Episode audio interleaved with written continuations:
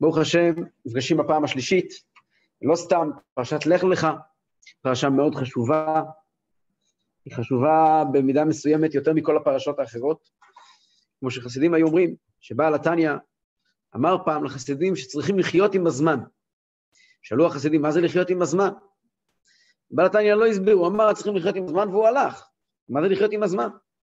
אז הלכו לאח של בעל התניא, אחיו הצעיר, הגאון הקדוש, רבי יהודה לייב, חבר ספר שו"ת, שארית יהודה, שאלו אותו, מה זה לחיות עם הזמן? הוא אמר, אני לא יודע. הוא נכנס ושאל את אחיו, בעל התניא, בעל התניא אמר, לחיות עם הזמן פירושו לחיות עם פרשת השבוע. כל שבוע צריכים לחיות את הפרשה. הוא אמר, פרשת בראשית היא פרשה שמחה. מדברים בה על בריאת העולם, בריאת האדם, אבל יש לה סוף קצת עגמומי. כן, הסיפור של פרשת בראשית, הפסוקים האחרונים לא כאלה נחמדים. פרשת נוח היא פרשה, הוא אמר ביידיש, קלמותנה, בעברית זה מדוכדכת, אה, עצובה, אבל יש לה סוף שמח, נולד אברהם אבינו. פרשת לך לך, אמר בעל התניא, זו פרשה שמחה. בכל יום חיים עם אברהם אבינו, עם היהודי הראשון. ואלו לא סתם מילים. אלו לא סתם מילים, יש פה משמעות עמוקה מאוד ורצינית מאוד, וככל שאנחנו נתקדם בשיעור גם נראה שבסך הכל שני השיעורים הקודמים שדיברנו, עסקנו חטא עץ הדעת, חטא הפלגה, חטא המבול, ועכשיו אנחנו לא נעסוק בחטאים, נעסוק בדיוק הפוך, נעסוק בדבר האמיתי, נעסוק בחיים של אברהם אבינו. אז מתוך כל הפרשה, ישנו נושא אחד שלמעשה מרכז את כל הפרשה אליו, פרשה שלנו היא פרשה מאוד עשירה. והיא מלאה בפרשיות קטנות שכל אחד מהן הוא עולם ומלואו, וחז"ל דנו, ופרשנים דנו, והמדרשים דנו, ומחשבת ישראל דנה, בכל פרט ופרט בפרשות האלה. יש הרבה הרבה מה... שנייה, אני... הנה, צריך לפתוח את דף המקורות אצלי. מעולה. כל, ה... כל הפרשה היא כולה מלאה בערכים מאוד מאוד חשובים. ידועים דברי הרמב"ן בתחילת הפרשה, דברים מאוד יסודיים. הרמב"ן כותב שלכאורה כל הפרשה הזו מיותרת. הפרשה הזו עוסקת בדברים של מה מעניין אותי, איפה בנה אברהם מזבח ולאיפה הוא הלך. רוב החלקים של פרשת לך לך הם דברים שלא מוסיפים לי לסיפור הכללי של איך נוצר עם ישראל ואיך ניתנה התורה. בשביל לספר לי, את, אם הייתי רוצה לכתוב את הסיפור של עם ישראל, הייתי יכול לקחת מכל פרשת לך לך בערך עשרה פסוקים, אולי חמש עשרה פסוקים, ואיתם לסיים. מפרשת וירא עד סוף הספר, די ברור מה קורה. פשוט בפרשת וירא יש את הבשורה על יצחק, לידת יצחק, יצחק וישמעאל, אברהם וישמעאל, עקדת יצחק, חיי שרה זה שרה וכולי וכולי, שרה, והשידוך לאליעזר זה השידוך ליצחק, הכל מתחיל להתגלגל, הגלגל של עם ישראל מתחיל להתגלגל ולהתקדם. הפרשת לך לך עוסקת בהמון דברים שאין להם שום הבנה. אברהם הולך, הולך איתו איזה לוט, ואז uh, יש, uh, הוא בונה מזבח בנקודה א', בנקודה ב', בנקודה ג', יורד למצרים, חוזר למצרים, מה זה מקדם אותי בסיפור, כל הדברים האלה? ואל תשכחו שאת רוב הסיפורים האמיתיים על אברהם אבינו, התורה הרי כידוע השמיטה. כל הסיפורים של אברהם ברור כסדים אין בתורה. הסיפורים הגדולים אין. כל מיני סיפורים מעניינים. כן, יש מלחמה של ארבעה מלכים עם חמישה מלכים, מה אכפת לי? מה זה משנה לי? אלו דברים שעל פניו נראה שזה ממש ממש לא משנה.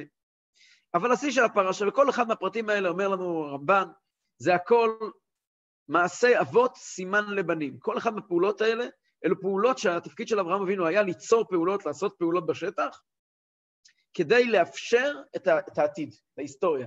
מין פיילוט של כל ההיסטוריה. אנחנו לא ניכנס לחלק מזה בהמשך השיעור. אבל השיא של הפרשה הוא ברית בין הבתרים, ואחריו ברית מילה שהיא קשורה לברית בין הבתרים. אז אני אקרא בגדול את הפסוקים של ברית בין הבתרים, ונתחיל לדבר עליהם, ונראה למה זה כל כך חשוב ומרכזי בחיים שלנו. אחר הדברים האלה היה דבר אדוני אל אברהם במחזה לאמור, אל תירא אברהם, אנוכי מגן לך דברך, שכרך הרבה מאוד, אני חושב שנדלג על זה, לא לפי כל הדעות זה עדיין חלק מברית בין הבתרים, נדלג על זה קצת, ויאמר אליו, אני אדוני אשר הוצאתיך מארץ, מאור כסדים, לתת לך את הארץ הזאת לרשתה. זה הפסוק הפותח באמת את uh, ברית בין הבתרים. השם אומר לאברהם, שימו לב למילים, תגידו לי במערכת הצ'אט, איזה עוד פתיחה מוכרת לנו כמעט במילים האלה? ויאמר אליו, אני אדוני אשר הוצאתיך מאור כסדים, לתת לך את הארץ הזאת לרשתה. אם מישהו רוצה לעזור לי בצ'אט, לכתוב לי מאיפה אנחנו מכירים את הפתיחה הזאת ממקומות אחרים, יכול לכתוב בשמחה, אני אשמח להתייחס. כל הזמן אפשר לכתוב בצ'אט דברים ואני אתייחס. כן, אבל כמובן, זו פתיחה ממש תואמת לפתיחה של עשרת הדיברות, ההתגלות הראשונה של הקדוש ברוך הוא לעם ישראל, לכלל ישראל. אנוכי השם אלוקיך אשר הוצאתיך מארץ מצרים. גם פה יש לנו, אני השם אשר הוצאתיך מאור כסדים. אגב, התורה לא סיפרה לנו בשום מקום שהיה איזשהו סיפור באור כסדים, צריכים להוציא אותו מאור כסדים, לא כתוב בשום מקום, זה חז"ל מספרים לנו. אבל התורה אומרת לנו, ברור, אבל אומר הקדוש ברוך הוא לאברהם, אתה היית במקום שנקרא אור כסדים, הוצאתי אותך משם, ויש לך ייעוד. מה הייעוד? הייעוד שאיתו הפרשה הולכת מהפסוק הראשון שלה, לתת לך את הארץ הזאת לרשתה. אני רוצה לפתוח כאן בלון, תשאירו אותו תלוי עד המשך השיעור. התפקיד שלך זה לרשת את הארץ, זה התפקיד של אברהם. מאוד מעניין. התפקיד של אברהם זה לא להקים את עם ישראל, התפקיד של אברהם זה לא לפרסם לעולם את אמונת השם, התפקיד של אברהם זה לא להביא דור שיקבל את התורה, התפקיד של אברהם זה לא מיליון דברים אחרים, רק לשבת בארץ, תפקיד שהתקיים בהיסטוריה של עם ישראל תקופה די קצרה, יחסית להיסטוריה של עם ישראל. זה הסיפור רק הארץ, וגמרנו. נשמע דבר מעניין. אברהם, כל מה שיש לנו עם אברהם זה ברית הארץ, זה מה שסיפור. מה, מה יש לי עם הארץ? מה הסיפור הגדול פה עם הארץ? ויאמר, ואברהם מטיל ספק, לכאורה. ויאמר, אדוני אלוהים, במה אדע כי יירשנה? איך אני אדע מה הראייה שלי שאני אוכל לרשת אותה? איזה מין שאלה מוזרה זו. מה זה במה אדע כי יירשנה? אמרתי לך שאתה תקבל את זה, אז תקבל את זה, מה? אגב, לא אתה, אלא כבר נאמר לו שלא... זה יהיה זרעך בכלל, זה לא אתה. מה, מה הפלא הגדול שתירש אותה? אם יוצאתיך מאור כסדים וכבר עשית דברים גדולים מאוד, דובר פה, אברהם אבינו פה לפי חלק מהדעות בן 99, לפי דעות אחרות הרבה יותר צעיר, אבל לא ניכנס לזה עכשיו. מה זה במה ידע כי יירשם?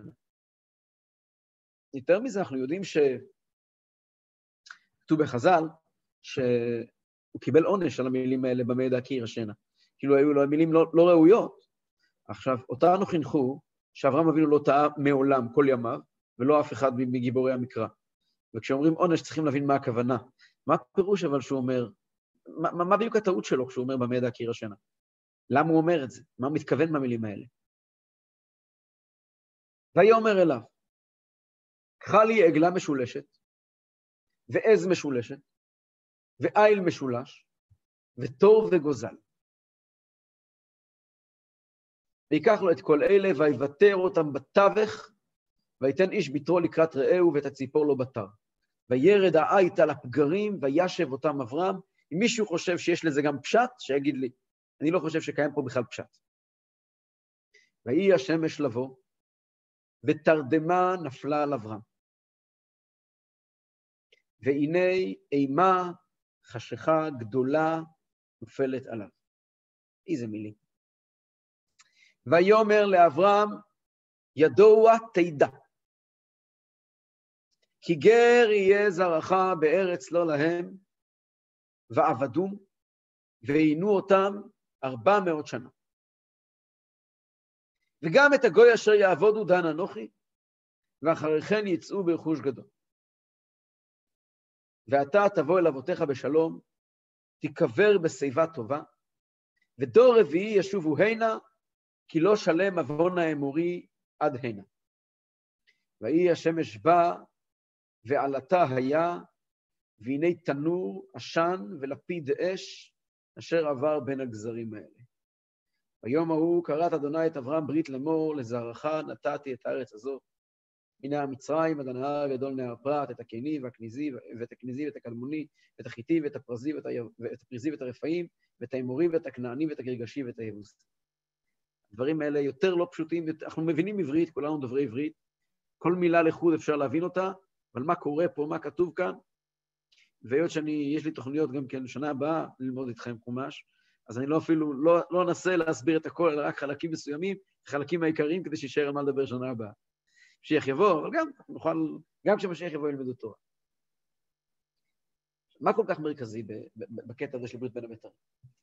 על פניו, ברית בין הבתרים זה ברית שמדברת עם אברהם אבינו, אגב, על מה הברית על הארץ, שאומר לו משהו עם קורבנות, עם איזה עית שיורד, ואז אומר לו, תדע לך, גר יהיה זרעך בארץ לא להם, 400 שנה.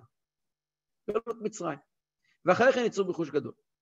ברגע שיצאנו ממצרים, הסתיים לנו כל הסיפור של ברית בין הבתרים. אותנו זה כבר לא מעניין, נכון? זה סיפר לנו על גלות מצרים, אין לנו קשר לזה. כבר יצאנו ממצרים. וירושת הארץ גם כבר, יהושע ירש את הארץ, וגם אם הירושה הזאת התבטלה, הרי שירושה שנייה, מה שנקרא, שנכנסו בזמן, אה, בזמן אה, עזרא ונחמיה, זה לא בטל. חם? חם לך, ויקטור? לא. זה לא בטל. אז מה, מה אכפת לי? מה, מה, מה כתוב כאן? אבל כל שנה, בליל הסדר, אנחנו יושבים סביב השולחן, ועל השולחן יש כל הדברים הטובים שעם ישראל הצדיקים מכינים, במיוחד פסח, מצה ומרור, ואז אנחנו חוזרים אל ברית בין הבתרים. וכל שנה מחדש, שנים ארוכות אחרי יציאת מצרים, חשוב לנו להזכיר את ברית בין הבתרים ולהוציא ממנה מסקנה. בואו נראה מה המסקנה שאנחנו מוציאים בכל שנה מחדש מברית בין הבתרים. ואני אומר את זה במנגינה של ליל הסדר. מתחילה עובדי עבודה זרה היו אבותינו, ועכשיו קרבנו המקום לעבודתו שנאמר, ויאמר יהושע אל כל העם, וכולי וכולי. כן, מספר פה איך ש... ואז הקטע השני, שהוא, בו אני רוצה להתמקד. ברוך שומר הבטחתו לישראל, ברוך הוא שהקדוש ברוך הוא חישב את הקץ, לעשות כמו שאמר לאברהם אברינו בברית בין הבתרים, שנאמר, ויאמר לאברהם ידוע תדע כי גר יהיה זרעך בארץ לא להם, ועבדום ועינו אותם ארבע מאות שנה, וגם את הגוי אשר יעבודו דן אנוכי, ואחרי כן יצאו ברכוש גדול. ואז אנחנו מרימים את הכוס, וכולם שרים ביחד כל שנה, ומסבירים בשיר הזה שברית בין הבתרים רלוונטית לנו כאן ועכשיו. מנגנים כל אחד במנגינה שלו, זה של איש ריבו, אם זה המנגינות של פעם, של והיא שעמדה, וכמובן, לפני הכל ואחרי הכל את המנגינה של הרבי, והיא שעמדה לאבותינו ולנו, שלא אחד בלבד עמד עלינו לכלותנו, אלא שבכל דור ודור עומדים עלינו לכלותנו, והקדוש ברוך הוא מצילנו מידם. מי שעמדה לאבותינו ולנו, מי היא שעמדה לאבותינו ולנו? זאת הברית, השבועה. היא שעמדה לאבותינו ולנו, זה ברית בין הבתרים. אז ברית בין הבתרים זה לא רק משהו שקשור ליציאת מצרים או לגלות מצרים, ולא רק משהו שקשור לירושת הארץ, יש כאן משהו הרבה יותר רחב. משהו שעליו נאמר, והיא שעמדה לאבותינו ולנו,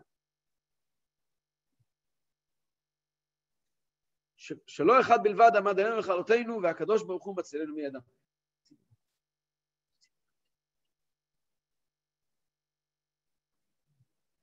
שהקדוש ברוך הוא מצילנו מידם. זאת אומרת, זה נוגע לנו כאן ועכשיו. אם אתם מרגישים חיבור לשיר הזה, וכל עם ישראל שר את השיר הזה בהתרגשות מיוחדת, בגלל,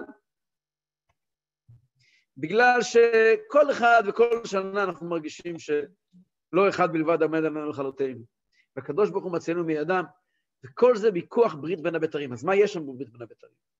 ועוד שאלה שאני רוצה לשאול לפני שאנחנו מתחילים את השיעור. עוד שאלה אחרונה. בברית בין הבתרים הקדוש ברוך הוא אומר לאברהם אבינו, מבשר לו על גלות מצרים. לא ראינו בשום מקום, לפחות באופן רשמי, איזו עבירה שמישהו עבר, שאינכם מקבלים כזה עונש כמו גלות מצרים. ויאמר לאברהם, ידוע תדע, כי גר יהיה זרעך. אז נכון, הפרשים מוצאים כל מיני חטאים, בכוח מנסים לגרד. יש הסבר אחד שזה בגלל המילים שלו במי עדה, יש הסבר אחר, שזה בגלל שהסיפור שייך, נגיע לזה עוד מעט, חשוב לנו, בגלל שאברהם אבינו חטא כשהיה במצרים, שהוא אמר אמרינה אחותי את, כבר נגיע לשם, זה חשוב לנו בשביל השיעור. אנחנו נבין את המקורות האלה גם, אבל בפשטות, is no reason. לא כתוב בפסוק שום סיבה, שום הסבר למכה הזאת של גר יהיה זרעך בארץ עולם. אנחנו מזכירים את ליל הסדר, אני נזכר,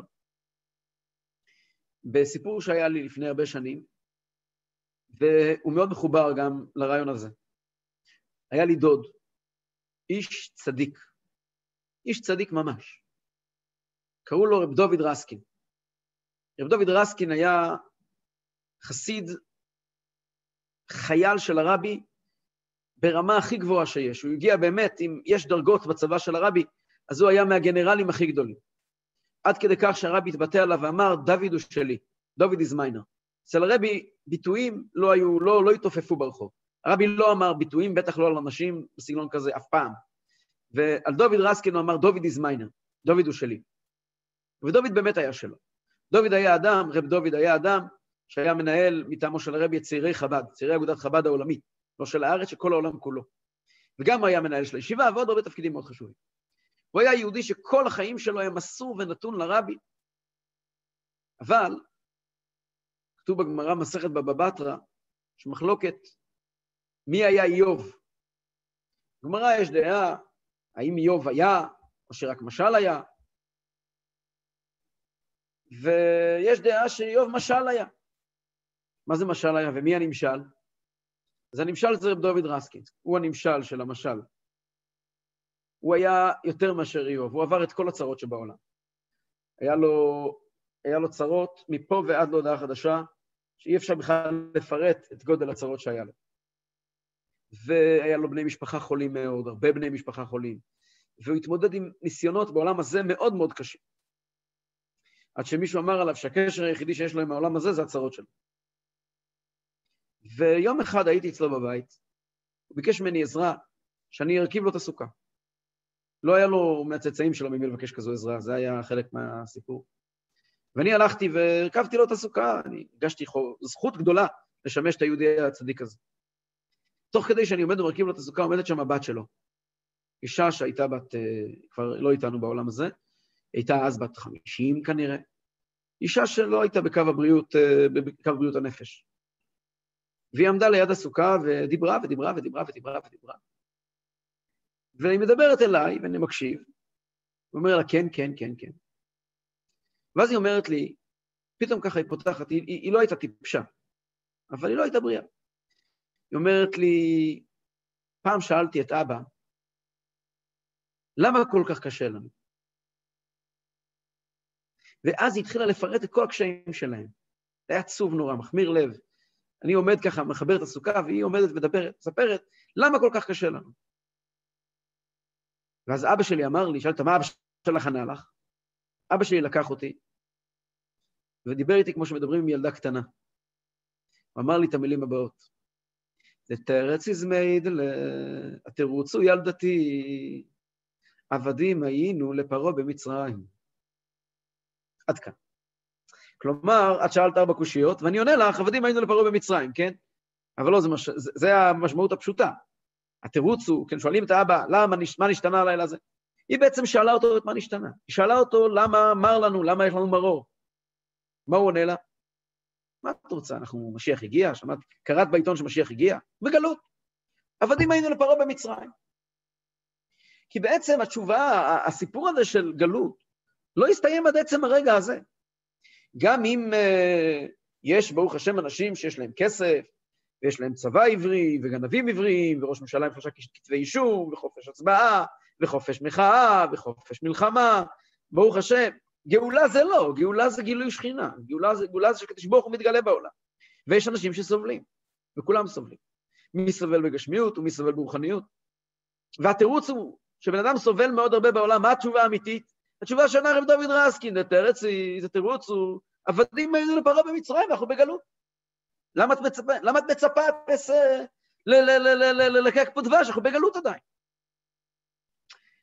והתשובה הזאת היא השאלה הכי גדולה. למה אנחנו בגלות? מה המשמעות של הגלות? עשיתי משהו רע? אז מה אתה אומר? אנחנו ואבותינו חטאנו, נכון, אבל אנחנו אשכרה אלפיים שנות גלות. הרבי אמר פעם על השואה, שאין חטא בעולם שיכול להצדיק את השואה. אין שום חטא בעולם שיכול להצדיק את זה. גם אם תמצא לי חטאים ועוונות ופשעים, אין שום דבר שיכול להצדיק כזו גלות קשה, כזו גלות ארוכה. מוכרח להיות שלגלות יש תוכן משל עצמה. יש פה, לאברהם אומרים לאברהם, גם אם נמצא, הוא אמר, אה, מה הוא אמר? אה, במה עדה. זה מצדיק את גלות מצרים? זה, זה בחוק כלים שלובים. זה עומד מול זה? גלות מצרים, שלוקחים תינוקות וזורקים אותם למאכל התנינים בנילוס, זה קשור למילים במה עדה כי ירשנה? ברור שישנה תוכנית, שבתוכנית הזאת יש גלות מצרים, ויש גלות ויש גלויות, והתוכנית הזאת יש בה קשיים, והתוכנית הזאת היא לא הסתיימה מעולם. תסתיים, אבל היא עוד לא הסתיימה. יש 400 שנה, נכון, אבל 400 שנה האלה הם כל הזמן. יש פה ידוע תדע, יש פה משהו שחוזר על עצמו, גלות שחוזרת על עצמה, וויהי שעמדה, זה מה שאנחנו אומרים.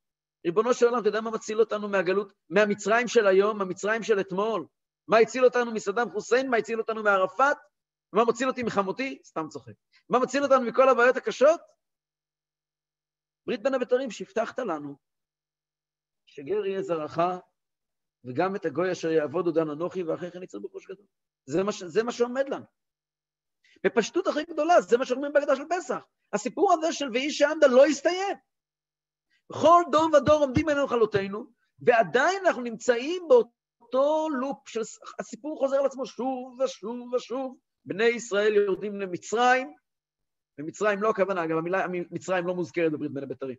יורדים לארץ לא להם, ועוברים מצב של עבדום ועינו אותם, לא כל 400 שנה היה גוי עומד עם מגלב מעל הראש של היהודי. בתוך 400 שנה האלה הרי גם נכללים ימים של יעקב אבינו ובניו נמצאים בשכם, או נמצאים בכל מיני מקומות בארץ ישראל, ויצחק אבינו יושב בביתו ורווה נחת מ... מ, מ...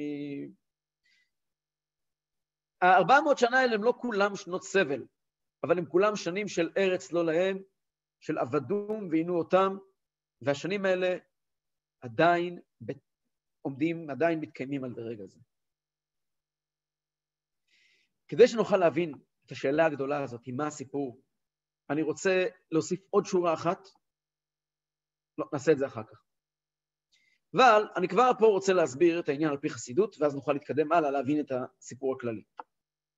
יש ספר של הרבי האמצעי שנקרא שער האמונה, שם ממש בתחילת הספר, הוא אומר דבר נורא מעניין. אומר הרבי האמצעי, יש קטע כזה, שיהודים תמיד חוזרים לתורה ומצוות. אומר את זה אז, לפני 200 שנה. מגיע ואומר, הגלות היא ארוכה וקשה, ויהודים מסתבכים ועוברים ניסיונות לא פשוטים, אבל כל הזמן אתה רואה תנועה של חזרה. אספר לכם, שבוע שעבר ביום חמישי, לפני הזום שלנו, רגע לפני הזום שלנו, הייתי בזום אחר, היה יורצייט 100 של סבא של סבא שלי. יורצייט 100. זאת אומרת, לא קיים בעולם הזה מישהו שהכיר אותו. בקושי יש אנשים שהכירו אנשים שהכירו אותו. גם זה יש מתי מעט. אבל כל הצאצאים, שמדובר בצאצאים, אני חימש שלא. צאצאים בדורות מאוחרים, כמובן משפחה, משפחה ענפה בכל העולם, התאספו יחד לחלוק כבוד לאותו חסיד, הוא היה חסיד גדול. והיה לו אותו חסיד, היה לו שני בנים ושתי בנות. ואני מגיע מאחת הבנות. שני הבנים, בן אחד אה, עזב את, ה... את חב"ד, עזב את, את הישיבה, ונהיה ציוני, ועלה לארץ, ונהיה מה... הוא היה מהחלוצים, הוא היה פה מאוד בכיר גם בארץ, ויש לו משפחה מאוד יפה, אנשים שגרים כאן בארץ בכל מיני מקומות, אנשים שמאוד פעילים בחברה ואנשים מוכרים. היה עוד בן שנפטר מיד אחריו ממחלה, ונשארו לו שתי בנות שם ברוסיה. ומצאו, מצאו, משתי הבנות האלה יש להם גם בנות. מצאו אותן, משפחות ברוסיה, היו איתנו בזום, משפחה מרוסיה, ממוסקבה. בני דודים שלישיים של אבא שלי, משפחה ממוסקבה. למשפחה הזאת ממוסקבה יש בת שחזרה בתשובה, אחרי נתק של 70 שנה. משפחה שלי, היא גרה בארצות הברית, חזרה בתשובה.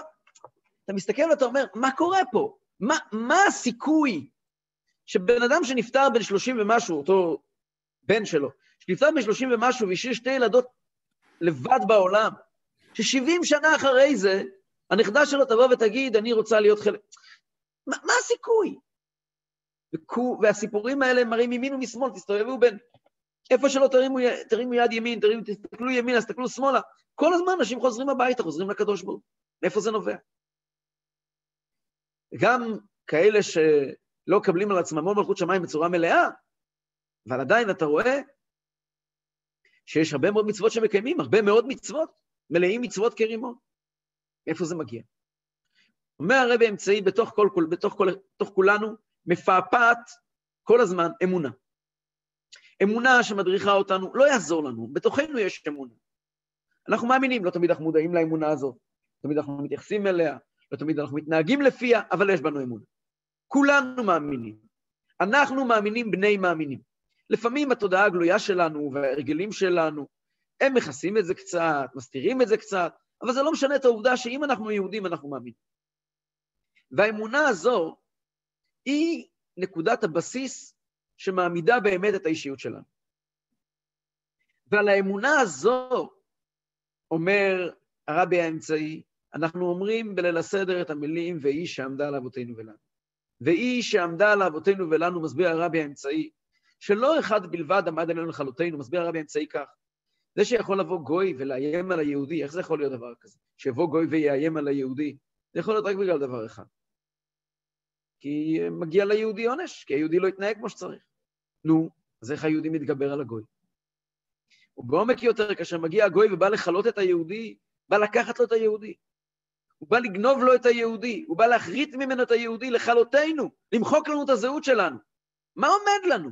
מה הסיבה שאנחנו, עם ישראל פה, ארבעת אלפים שנה אחרי אברהם אבינו, עדיין עם ישראל? מה היא שעמדה על אבותינו ולנו? והרי לא אחד בלבד עמד עלינו לכלותנו, לא פעם אחת בלבד ולא אדם אחד בלבד, ניסה להחריט אותנו אם באופן גשמי ואם באופן רוחני. אלא שבכל דור ודור עומדים עלינו לכלותנו. דור זה לא רק, זה לא רק ג'נריישן. דור זה גם level.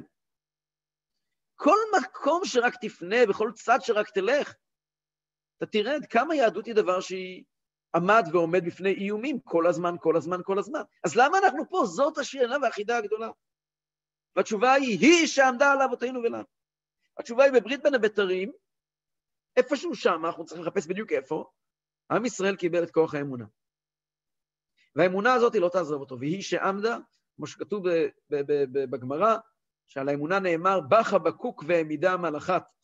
613 מצוות ניתנו למשה רבינו מסיני, בא חבקוק והעמידה מלאכת, שנאמר, וצדיק באמונתו יחיה. הסביר בעל התניא, בתניא פרק ל"א, שחבקוק הגיע ואמר, כל המצוות כולם, כולם ענפים של האמונה. האמונה שלנו היא הזהות האמיתית שלנו. רואים את זה יותר, רואים את זה פחות, אבל היא מעמידה את הכל, היא שעמדה לאבותינו ולנו.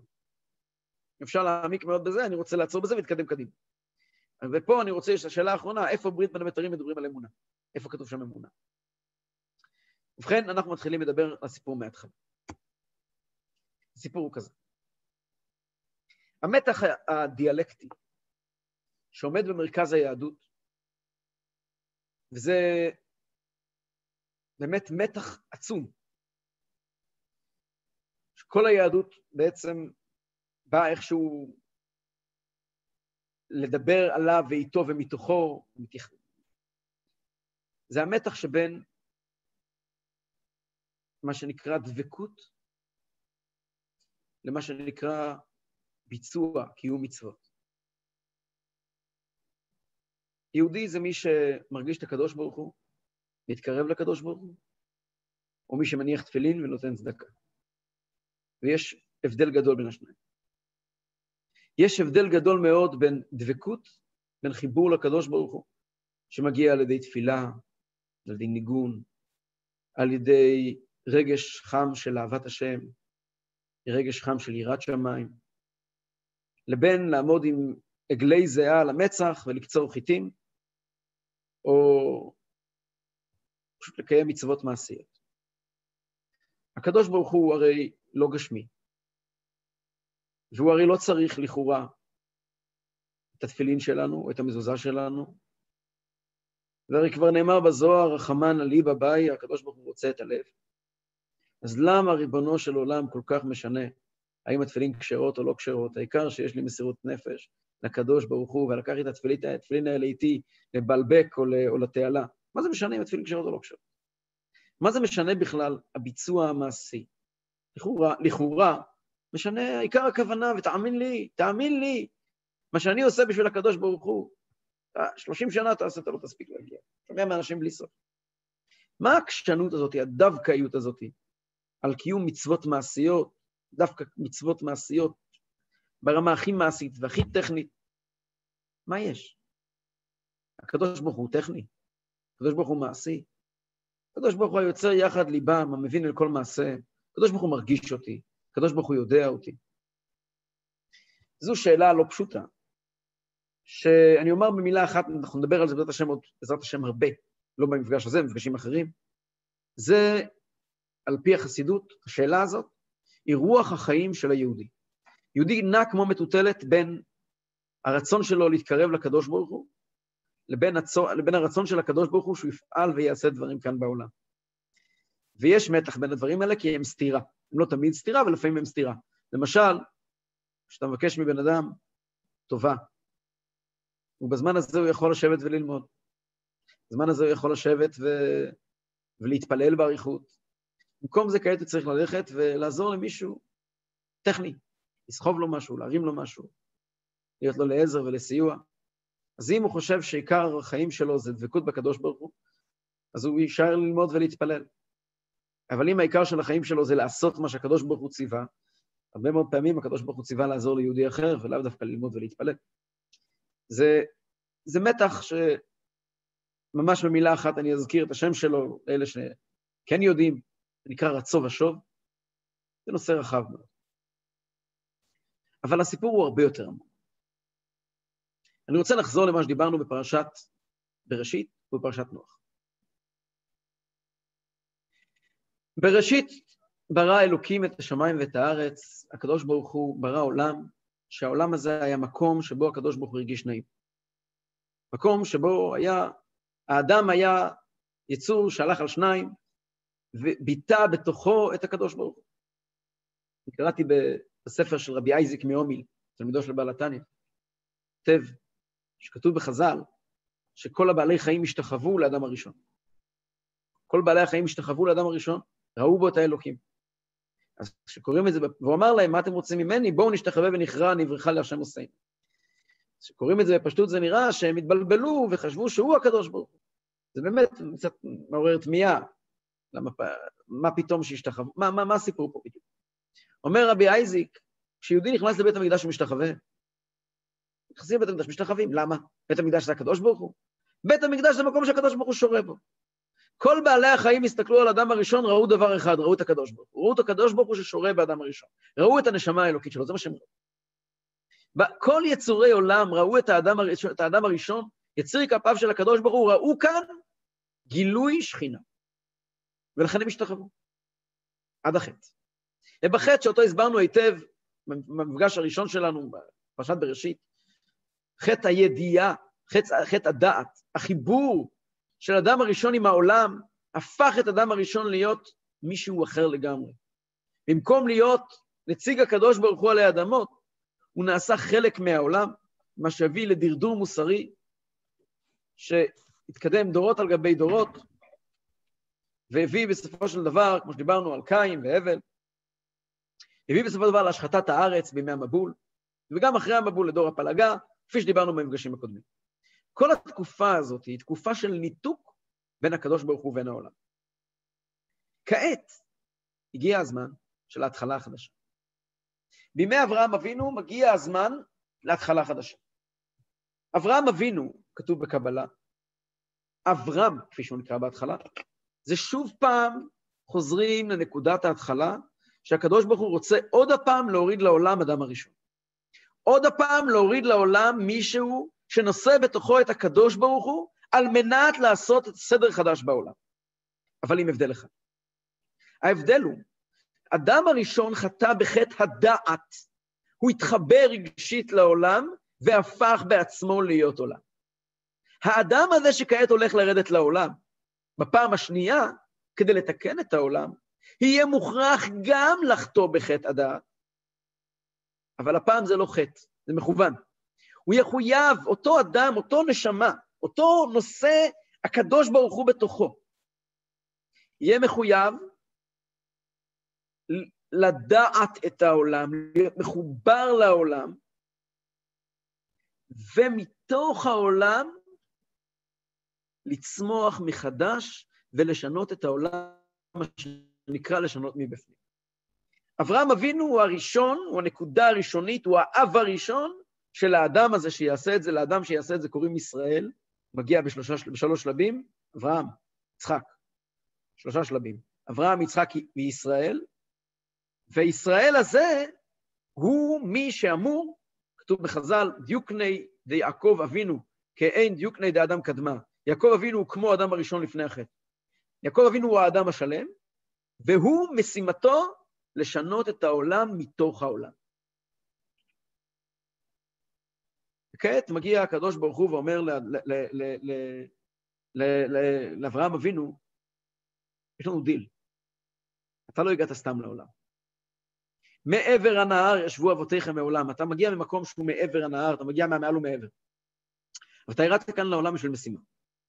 והמשימה הזאת מופיעה מתחילת הפרשה ועד לסופה, ולמעשה כל ספר בראשית עוסק במשימה הזאת. המשימה שלך היא לבוא אל הארץ אשר הרקע. המשימה שלך היא לרדת ולהתנגש בעולם, בארץ, בארציות, בחומר, להיות חלק מהחומר, לדעת את החומר, כמו עץ הדעת, לדעת את החומר ולשנות את החומר. לא להשתנות מהחומר, אלא לשנות את החומר. פה שואל אדם הראשון, פה שואל אברהם אבינו, במה אדע כי יירשנה? איך אפשר לדעת, להתחבר, להיות חלק מההוויה העולמית, חלק מהחוויה של העולם, להיות מעודכן במה שקורה בחדשות ובספורט, להיות פה בעולם, לגור כאן, לא להיות במקום אחר. איך, במה אדע כי יירשנה, וביחד עם זה לרשת את העולם ולהביא אותך, והגדלה שמך לגדל את שמו של הקדוש ברוך הוא בעולם, שמו של אברהם אבינו כפו שהוא למעלה, לגדל אותו בעולם. איך אפשר? כל ברית בין הבתרים סובבת הולכת סביב הנקודה הזאת. כדי להבין את זה, ניגש לפסוק בספר ישעיהו, ז' ו', מקור ה', בדף מקורות. אומר ישעיהו הנביא על יציאת מצרים, וקוראים את זה כל שנה בהפטרה של פרשת שמות, הבאים ישרש יעקב, יציץ ופרח ישראל, ומלאו פני תבל תנובה. מסביר בעל התניא בתור האור של מקור שש, על עם ישראל נאמר, וזרעתי על לי בארץ. עם ישראל זה כמו זרעים. זרעים שזורעים אותם עמוק באדמה, כדי שיצמחו ויקחו את כל, ינקו מהאדמה את הכוח שלה, ויציצו מתוך האדמה עשב חדש שעולה מן האדמה. מה הכוונה?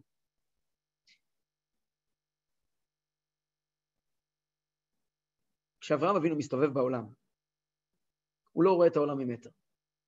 אברהם אבינו היה עשיר גדול, עשיר בגשמיות, הוא לא היה צריך אף אחד. עשיר ברוחניות, הוא בטח לא היה צריך אף אחד. כל העולם כולו מעבר אחד ואברהם מעבר אחר. ביידיש אומרים, אברהם אבינו האט געפייפט די וועלט, הוא צפצף את כל העולם. הוא לעג לעולם, הוא בז לעולם. אם היית מדבר עם אברהם אבינו על הרגלים ועל, ועל שיטות בעולם, הוא היה מתגלגל מצחוק, זה לא עניין אותו בכלל. מה זה מעניין בכלל? הרמב"ם כותב שאברהם אבינו היה, פיל... היה פילוסוף גדול שכתב ספרים ופילוסופיה. אברהם אבינו התעסק בדבר אחד, בלספר לאנשים שיש הקדוש ברוך הוא בעולם, זה מה שעניין, חוץ מזה שום דבר לא עניין. וכשהקדוש ברוך הוא אומר לאברהם אבינו, אתה צריך להיות חלק מהעולם, הוא אומר, איך? אומר לו הקדוש ברוך הוא, לא אתה, לא אתה. אתה תבוא אל אבותיך בשלום, תיקבר בשיבה טובה. לא אתה. אני אקח אותך, אותך המורחב, אותך זה אברהם, יצחק, יעקב. ואותכם אני אקח, ואני אפורר ל-60 ריבו פירורים. ואת הפירורים האלה אני הולך לתקוע עמוק באדמה. אני הולך לקחת 60 ריבו אברהמים ויצחקים ויעקבים, ולתקוע אותם עמוק באדמה, מה שנקרא ביידיש גוט אין דה עמוק באדמה, עמוק בבוץ. והאנשים האלה ישכחו לרגע מאיפה הם באו. והחלקים האלה שלך, אברהם, לא של מישהו אחר, אני לא הולך לעשות שום דבר שהוא לא אברהם. אתה אברהם, אתה אברהם, המאמין הגדול, האמונה הגדולה שלך עכשיו תיכנס בכל אחד מהפירורים האלה, הוא יהיה חתיכת אמונה, שתקועה בארץ לא לא, ומתמודדת עם קשיים שהשם ישמור. ובמשך הקשיים האלה, כמו כל גרעין שנמצא באדמה, אם הגרעין הזה לפני כן היה בתוך תפוח, אז הצבע של התפוח כבר איננו, והטעם של התפוח כבר איננו, והיופי של התפוח כבר איננו, יש גרעין שהולך ונרקם. ועם ישראל הולך לעבור תהליך של 400 שנה, שבמשך התהליך הזה הוא יתמודד עם התמודדויות בלתי אפשריות, ואחרי כן יצאו ברכוש גדול. מתוך העולם הזה הם יצאו אנשים חדשים, והעולם כולו ישתנה. התמודדות של יהודי שעומד לו באיזה פינה ובוכה בדמעות שליש על המצב של החינוך של הילדים שלו, התמודדות של אישה שאין לה מה לאכול אולי, או שיש לה מה לאכול, והיא בוכה לקדוש ברוך הוא באיזה תפילת מנחה או תפילת יחיד. התמודדות של נער מתבגר שמתמודד עם כל מיני ניסיונות לא פשוטים. כל ההתמודדויות האלה ביחד הן התמודדויות משנות עולם. הן התמודדויות שלאברהם אבינו לא היה ולא יכול היה להיות. אלו התמודדויות שיכולים להיות רק לחל... לחלקיקי אברהם. וחלקיקי האברהם האלה הם ישנו את העולם. שאלת במה ידע כי ירשנה? אני אסביר לך איך. ידוע תדע. כי גר יהיה זר אך, יש פה זרע שיזרע בתוך הארץ, ואז אתה תכבוש את הארץ, הארץ תיכבש על כל חלקיה. כל חלקי העולם כולם ייכבשו, והעולם כולו יהיה בדיוק כמו שהוא היה לפני החטא הראשון. העולם כולו יחזור להיות מתוקן, אבל הפעם מתוך העולם. קבלה מוסבר באריכות וגם בחסידות, שזה המשמעות של הפסוקים הראשונים של הפרשה שלנו. בואו נראה מקום מספר אה, שבע. הפרשה שלנו מתחילה במילים ויאמר אדוני אל אברהם, לך לך מארצך וממולדתך ומבית אביך, אל הארץ אשר אראך. ואעשך לגוי גדול, ואברכך, ואגדלה שמך, ואהיה ברכה. הסבר בקבלה, בזוהר, אחר כך בכתבי ארי, אחר כך אצל רבינו הזקן, שאברהם, פירושו נקודת האמת, אותה אחדות השם נפלאה ועליונה, שאם הקדוש ברוך הוא אומר לה, ופה אני, הנקודה שרציתי לומר מקודם, זאת הנשמה של כל אחד מאיתנו, כפי שהיא נמצאת למעלה, למעלה, למעלה, למעלה. הקדוש ברוך הוא אומר לנשמה הזאת שנמצאת למעלה, למעלה, גברת נשמה, נגמר. את צריכה להפסיק להיות נשמה גבוהה ועליונה. לך לך מארצך וממולדתך ומבית אביך. תעזבי את העולמות העליונים הנפלאים האלה, ותלכי אל הארץ, תחתונה, גשמית, החומרית, עם הגוף, עם הניסיונות, עם הקשיים, עם האתגרים, עם הקורונה, עם הפוסט-קורונה, עם כל מה שהקורונה נותנת לנו. יודעת למה? ואעשך לגוי גדול, ואברכך, ואגדלה שמך ואהיה ברכה. את לא סתם נשמה, את אני. ויפח באפם נשמת חיים, את חלק ממני. כשאת תהיי בעולם הזה, את תגדלי. איך, איך אומרים בליל הסדר? רבבה כצמח השדה נתתיך, ותרבי ותגדלי ותבואי בעדי עדיים. שדיים נכונו, שרך צמח, כן? ואומר לך בדמי חיי, ואומר לך בדמי חיי, את תהיי באדמה, ואת תצאי מהאדמה, לא תצאי, את לעולם לא תראי אברהם אבינו, אף אחד מאיתנו לא יהיה אברהם אבינו. אנחנו נהיה אנחנו. אבל אנחנו צריכים לזכור שלמעשה ההתמודדות שלנו עם חיי היום-יום, זה בדיוק תהליך הצמיחה מארצ... בארץ אשר הרקע, תהליך הצמיחה של האדם מלמטה. ואז מגיעה פרשה מעניינת שכבר אמרתי שהרמב"ן קושר אותה עם הסיפור של גלות מצרים. אחרי שהקדוש ברוך אומר לאברהם, לך לך, יש איזושהי תקלה. ויהי רעב בארץ, וירד אברהם מצרימה לגור שם, כי כבד הרעב בארץ. כולנו מכירים את הסיפור, מקור מספר שמונה, איך שאברהם אבינו יורד ויורד ויורד, מגיע למצרים. ואז במצרים, הסיפור מסתבך, עטו ככה אישה בית פרעה, והרמב"ן מאוד מאוד כועס, תראו בטקסט תשע, ודע כי אברהם אבינו חטא חטא, חטא חטא גדול בשגגה, שהביא אשתו הצדקת במכשול עוון, מפני פחדו פן יהרגו, וכולי וכולי, איך הוא יצא מן הארץ. ועל המעשה הזה נגזר על זרעו בגלות בארץ מצרים ביד פרעה, במקום המשפט שמה הרשע והחטא. הרמב"ן, תאמינו לי, העריך את אברהם אבינו יותר מכולנו. הוא לא סתם מותח עליו ביקורת. הרמב"ן גם לא מותח ביקורת על אברהם אבינו, צריך לדעת איך לקרוא את זה. אומר לנו הרמב"ן, הסיפור האמיתי של גלות מצרים רמוז בפסוקים האלה. כשאברהם יורד למצרים, ותוכח האישה בית פרעה, ופרעה יוצאת משם, ופרעה מקבל, והאישה יוצאת משם, ופרעה מקבל נגעים גדולים, ואז אברהם עולה משם חזרה לארץ ישראל, והפעם ברכוש גדול. עד כדי כך שרש"י כותב, עד כדי כך שרש"י כותב, שכשאברהם אבינו ירד למצרים, לא היה לו כסף לשלם לאכסניות. אז הוא אכל בחינם. הוא הבטיח להם שהוא ישלם להם אחר כך. וכשהוא חזר ממצרים הוא פרע את כל הוצאותיו. מה הכוונה? מוסבר בחסידות. קודם כל כתוב בשם הבעל שם טוב. כתוב בשם הבעל שם טוב, אתם יכולים לראות בהערה, בטקסט 10, אה, שהירידה של אברהם למצרים הייתה גם ירידה רוחנית. למעשה די דומה לירידה של אדם הראשון בחטא. אמרנו, מה הייתה הירידה של אדם הראשון בחטא? דיברנו על זה במפגש של ראשית. הדעת, החיבור הרגשי, כן? החיבור הרגשי לעולם. אומר לנו מורנו הבעל שם טוב, למה אברהם אבינו לא הכיר את שרה? כתוב שהוא לא, הננה ידעתי כי אישה יפה מראה את, רש"י אומר, מתוך צניעות שבה ובו, לא הכיר בה עד שהם הגיעו למצרים. מה פירוש? הוא לא, הוא לא, הכיר, הוא לא הכיר את שרה? הרי לא ייתכן.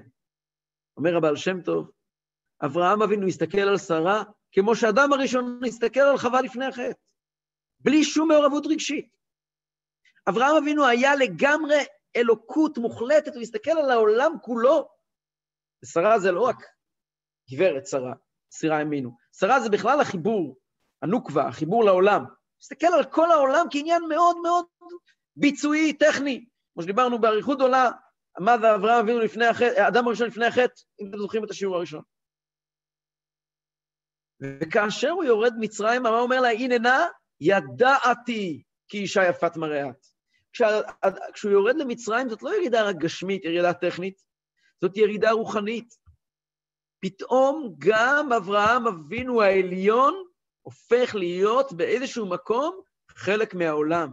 פתאום העולם מדבר אליו, פתאום הוא מבין את העולם, פתאום הוא שומע את השפה של העולם, פתאום הוא יודע להוציא מילים כמו אישה יפת מראה. כעת לא צריך כבר, הפחד שלו מפרעה, וכשפרעה בפועל מגיע, כבר המרחק הוא לא גדול. עד אותו רגע אברהם אבינו לא פחד מפרעה. היה נכנס לפרעה, לא יכול לקרות דבר כזה שפרעה ישלוט ביעקב, באברהם. אין דבר כזה. איך פרעה יכול לשלוט באברהם? אבל ברגע שאברהם פוחד מפרעה, פרעה יכול לשלוט באברהם. אומרים לנו, אומר לנו מאור עיניים, זה היה הכל הכנה, אומר לנו בעל שם טוב, זה היה הכל הכנה לגלות מצרים. לקחת את אברהם ויצחק ויעקב ולהוריד אותם אל מציאות שבה הם, יש להם פחדים. מה יהיה מחר? בעיקרון יהודי לא אמור לפחד מה יהיה מחר. חוש מה יהיה מחר, יש קדוש ברוך הוא אחד, אנחנו נפחד מה יהיה מחר. יהודים, יהיה להם משיכה לענייני העולם הזה, זכרנו את הדגה שנאכל במצרים חינם. יהודים יהיו חלק מהטבע, חלק מהמציאות, שזה באמת לא מתאים, זה לא בטבע של יהודי. אבל זה הירידה למצרים. זאת הירידה למצרים. אבל דווקא בירידה הזו, דווקא בירידה הזו, ואחרי כן יצאו ברכוש גדול. הוא יכול לצאת ולעלות ולשלם את השכר של כל מה שהוא נתן בעלייה. מה הכוונה? בירידה, מה הכוונה? כשאברהם אבינו אותו דרגה אלוקית עליונה שנקראת אברהם, שכל הנעלם מכל רעיון, לא משנה כעת איך זה נקרא, הולך ויורד אל הארץ, אל ספירת המלכות, אל, אל העולם, בדרך הירידה שלו יורד ויורד ויורד ויורד, ואז פתאום הוא קולט שהוא נתקע בעולם, זה הירידה למצרים. וזה בחיים שלנו, כשנשמה יורדת לגוף, פתאום בן אדם חוטא. פתאום בן אדם קולט שהוא לא רק ירד לעולם כדי להיות ילד טוב ירושלים, הוא גם באיזשהו מקום לחוד בעולם. ותייסר לך רעתך, ויצא לו פה לדבר לשון הרע, ושם ליהנות מאיזה, מאיזה בדיחה לא מתאימה וכולי. וכשהוא מחליט להתנער ולצאת משם, זה כבר לא כמו שהוא נכנס. כעת הגיע הרגע שהוא מתחיל להוציא מהעולם את הטוב של העולם. כעת כשהוא חוזר חזרה, כשהנשמה חוזרת חזרה, היא משלמת את כל ההשקעות שהשקיעו בה. למשל, למה הדבר דומה? תארו לעצמכם, היה יינגרמן, היה אברך פה, בת ים, לפני 50 שנה, לא רחוק מכאן, ממש מרחק אווירי מכאן של שני קילומטר, בשם רב אליהו כהן. אליהו כהן קראו לו. ומדינת ישראל הצעירה שלחה אותו לסוריה, פורסם בשם מרגל אלי כהן. שם הוא לא היה עם נשק, לא עם מדים. שם הוא היה חייב להיות מעורב ומעורה בחברה. ורק ככה יכול היה לעשות, לא רק לעזור למדינת ישראל, לצבא וכולי, במלחמות, דבר שהוא עשה וכידוע שכמה אנחנו חייבים לו, אלא גם לחולל תהליכים פנימיים בתוך סוריה. כידוע שהיה לו יד ורגל בהטיית הבחירות שם וכולי. זאת אומרת, התפקיד של, הדיפ... של, של המרגל הזה, של הבן אדם שהוא משלנו, מתבטא בזה שכל הקליפות החיצוניות שלו, כל המארזים שאיך נראה הצבא, איך נראה חייל, כל זה לא קיים. והדבר היחידי שנשאר זה החיבור הפנימי העמוק ביותר, הגרעין, שזו האמונה. זו האמונה שעמדה לאבותינו ולנו. הגרעין הזה הוא שנשאר, הנאמנות, היא שנשארת והיא שבוקעת מתוך השטח ועושה שינוי. אז אם נסכם את מה שדיברנו, למעשה בברית בין הבתרים דיבר הקדוש ברוך הוא עם אברהם אבינו על האמונה. אומר הקדוש ברוך הוא לאברהם אבינו, אתה חתיכת פגז, אתה אברהם אבינו. אתה פגז, אתה תאורה, אתה פצצה תאורה, אתה נמצא בעולם, העולם מחוויר. אבל ככה אי אפשר לתקן את העולם, ככה אי אפשר לשנות את העולם ולהפוך את העולם למקום ראוי לקדוש ברוך הוא. אדם הראשון היה חייב לרדת לעולם, אתה עכשיו צריך לרדת, להתכופף, להיכנס עם הרגליים בתוך הבוץ. איך? תוריד מעצמך את כל המסכות, לא מסכות של קליפה, מסכות של קדושה. תוריד מעצמך את ארצך, את הרצונות שלך של קדושה, את מולדתך, את ההרגלים של הקדושה שלך, בית אביך, את כל מה שיש לך, ותהפוך לגרעין קטן. ואת הגרעין הזה אפשר לשכפל ל-60 ריבו. ולגרעין הזה קוראים אמונה. והגרעין הזה ישנה את העולם. זה הסיפור של ברית בין הבתרים. פעם הבאה, כשאנחנו מתמודדים עם איזושהי התמודדות, נזכור שהיא שעמדה על אבותינו ולנו. ההתמודדות הזאת היא באה לבחון, לא לבחון, להוציא לידי פועל את גרעין האמונה שקיבלנו מאברהם אבינו. איך אנחנו מתמודדים. כל התמודדות שלנו, גם אם נראה לנו שהיא חסרת תוחלת, גם אם נראה לנו שאנחנו נלחמים מול, מול הבלתי אפשרי, כל רגע של התמודדות כזאת משנה את העולם, והופך את העולם כולו לדירה לקדוש ברוך הוא מתוך העולם. זה הזרעים שיוצאים. אנחנו לא רואים את הזרעים שיוצאים, אנחנו רק רואים את המאמץ, אבל יש לנו את ההבטחה, ואחרי כן יצאו ברכוש גדול, בעזרת השם, בקרוב ממש. ברגע אחד, בשעת אחדה וברגע חדה, נצא כולנו מהגלות הנוראית הזו, ואז נראה איך יציצו פרח ישראל ומלאו פני תבל תנובה. שבת שלום.